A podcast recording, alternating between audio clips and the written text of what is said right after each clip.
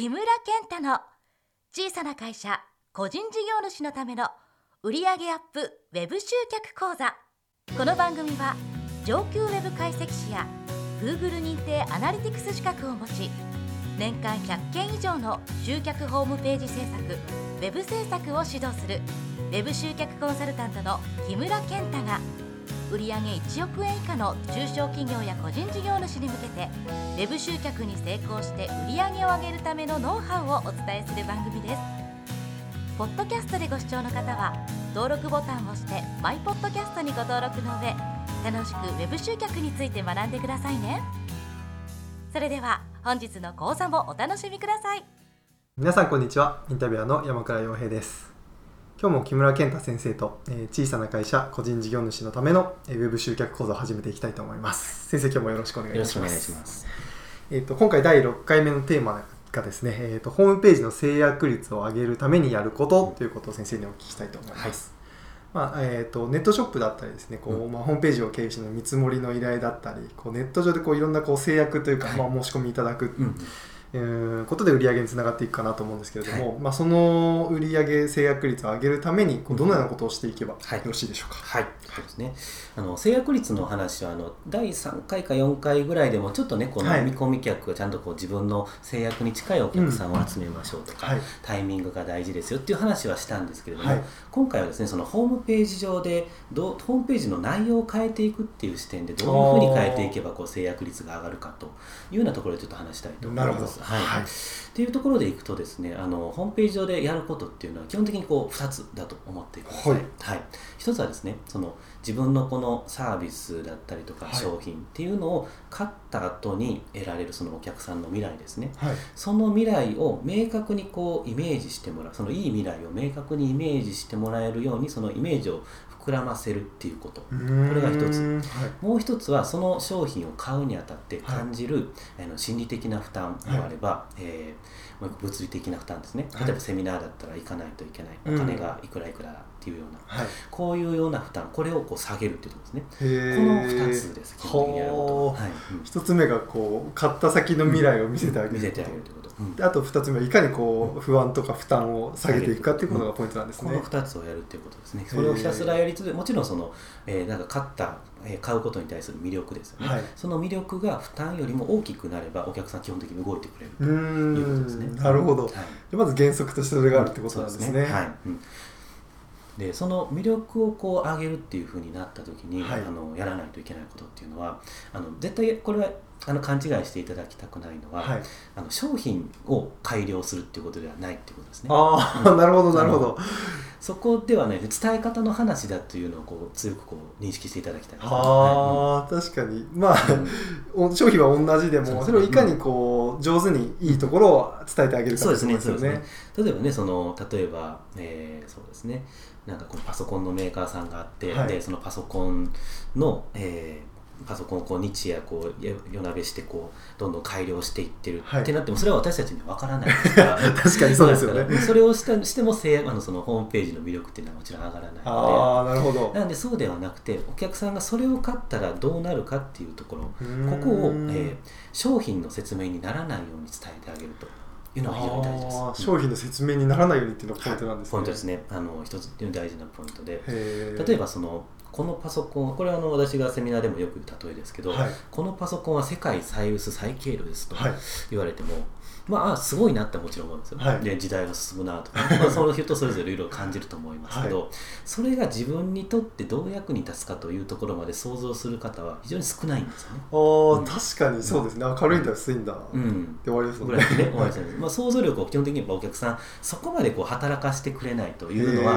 あの感覚として持っておいた方がいいと思います、はい、なるほど。じゃなくて例えばこのアップルですね。アップルが、あのスティーブ・ジョブズさんがまだ生きてらっしゃった頃ですけど、その頃にあの言ったのは、はい、あなたはこのパソコンこれ封筒で持ち歩けますよっていうような言い方をしたわけですよなるほど。それはもう自分の未来ですよね。封筒でパソコンを持ってるっていう持ち歩けて未来ですよね。確かに、うん、まあ本当はなんかもうこんな大きなパソコンっていうイメージがありましたもんね、うん、当時はね、そうですよね。なのでその軽いそれだけ軽いあ封筒ってことはあ大体書類のいつも入れてる書類ってこれぐらいの重さかとかいう感覚が大体まあ体感として身についてますから。確かに。まあ、イメージがパッとできるわけですよね、はい。じゃあそれをこうカバンに入れたらどうかって言ったらあ全然こう軽いな肩痛くならないなとか思うとあちょっと欲しいなってなるわけです。確かにすごいイメージが湧いてきますね、うんですよね。なのでその世界財布サイキルスっていうのは商品説明ですけど、はい。そうじゃなくてあなたはこうなりますよっていうねこう伝えることがあのその魅力を商品ホームページ上でお客さんのこのイメージを膨らますという作業です。ね。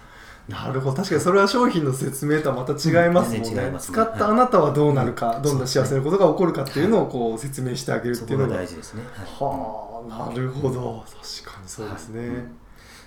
負担を下げるっていうことですね、もう一つあるのが、負担を下げるっていうのは、ここはもういかにこうお客さんの気持ちになれるかっていうところ、うん。もしくはお客さんにきちんとこのあのその商品を購入する前、どんな悩み悩みとか不安がありましたかっていうところ、ここをきちんと確認できるかっていうところですね。ああそれもじゃあやっぱりこうもし自分がこの商品買うとしたらとか、お客さんってどういうふうな不安を不安を不安を持ってるんだろうっていうのをこう想像してみることそうですね、想像することも大事し、まあ、実際に本当にこう実際買ってくれたお客さんがいるんだったら、あ例えばその、えーどんなこの商品購入にあたって不安な点はありましたかってもう直接聞くのもありですし、はい。えーもしくは他にねこう似たようなところってあるのにこうなんでこううちのところにあえてしてくれたんでしょうね、こういうことを聞いていくことでそこがそのお客さんとのこの不安お客さんが感じる不安だったりだとか、はい。さ他の、えー商品と違うこの差別化のポイントにもなりあますのでー。そういったところをこうホームページでちゃんと解消していってあげるということができれば負担不安っていうのは下がっていきますね。なるほどなるほど。じゃあ実際こうはい。お客さんに聞いてみて、うん。じゃあそれをこう解消してあげるためのまあ説明であったりとか、うん。まあ、施策をしっかり作って、うん。それをホームページ上で伝えてあげるっていうことが大事なんですね。っていうのも大事です。そうですね。で、さらにそれをもっともっときちんとしようと思えば、はい。あの自分の競合のサイトをしっかりとチェックするというところですね。なるほどあの大体この自分と本当にこうオンリーワンの業種っていうのはそこまでないと思うので、うんはい大体こう競合さんいらっしゃると思います。はいですでにこう先行者がおそらくいてその流行ってるホームページっていうのが一つ二つ多分あると思うんですね。うんでそういうホームページははいどうやってこう魅力を上げてるんだろう、どうやってお客さんのこの不安っていうところをこれ解消してあげるんだろうと。あの文章をファクったりするのはもちろんよくないんですけれども、ね。はい。例えばその電話問い合わせしてくださいっていう業種なんだったら、はい。例えばその問い合わ私が電話に出ますっていうような顔が出ているとかでお客さんってね絶対このこういう質問の仕方して合ってるかなとか絶対こう電話する前不安に感じる方多いはずなんです確かにあの聞いたことあるけど、なんて聞けばいいんだろうってちょっと不安になりますね。ので例えばあのこういうふうに質問される方が多いですというようなことが事例が書いているとかいうようなことがその競合の流行ってそうなホームページ見れば意外とこうヒントとして得られることが多いのでへえ自分でも想像をもちろん働かせてほしいですしお客さんにも聞いてほしいですしあとはそのライバルがどういうことをしてるかっていうのをチェックすると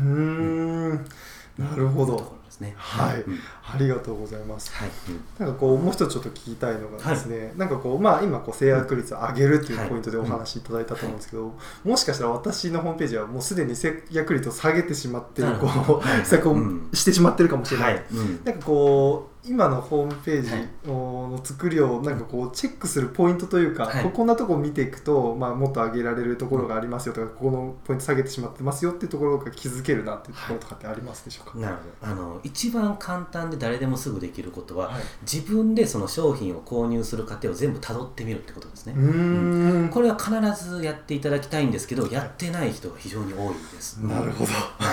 あのまず自分できちんとホームページトップページ、まあ、検索からですね、はい。検索しました。でホームページ入りました、はい。でホームページの中で、まあ、全くこうできるだけこう知らないような、ねうん。形の体で、はい。えーホームページの内容を見ていきましてでいざちょっと欲しいなってなってきた時にその申し込みフォームへのこのボタンを押して、はい。で実際申し込みフォームを入力する。はい。でその後届く自動返信のメールだとか、はい。こちらから送るメールっていうのを改めてねこう客観的な目線で確認すると。はこれは絶対して、まあ、すぐできると思うんで絶対していただいて、そこで少しでもこの違和感だとか、あはい。ちょっとでも迷ったりとか、はい。例えばその申し込みフォームの申し込みボタンがどこにあ申し込みに行くためのボタンがどこにあるか、これを、えー3秒とかね4秒とか5秒とかこのレベルでもし迷ったんだったら、はい。それで購入をやめてる人が絶対いるのでそこは改善ポイントですね。はあ面白いですね、うんなのでそこは自分でもすぐできることなんでそれは必ずやっていただいて、はい、まあ、すぐ本当にこうちょっとでも違和感を感じたりとか、はい、使いづらさっていうのを感じたんだったら、はい、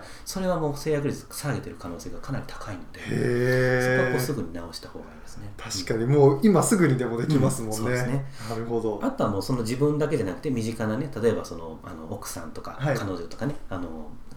ご家族でもいいと思うので、はい、そういう方にも同じように体験してもらってでちょっとでもこう使いづらいと感じたことはないかというところでちょっとそこで出た意見っていうのはかなりその他のお客さんも感じてる可能性が高いので、はい、そこを改善するというのが一番手軽かつ効果が高いですね。ああなるほど。これはかなり すぐに実践できる、いいあのアイディアですね。はい。うん、ほどありがとうございます。はい。えー、本日はですねホームページの制約率を上げるためにやることを木村先生でお聞きしました、はい、先生本日もありがとうございました。番組では木村先生のご質問やご感想を募集しています。D o u g a k o z a c o m 動画講座 .com のお問い合わせページよりお送りください。さらに web 集客について詳しく知りたい方は木村健太特集ウェブサイトサロンで検索してブログや無料メールマガジンをご覧くださいね。それでは次回の番組もご期待ください。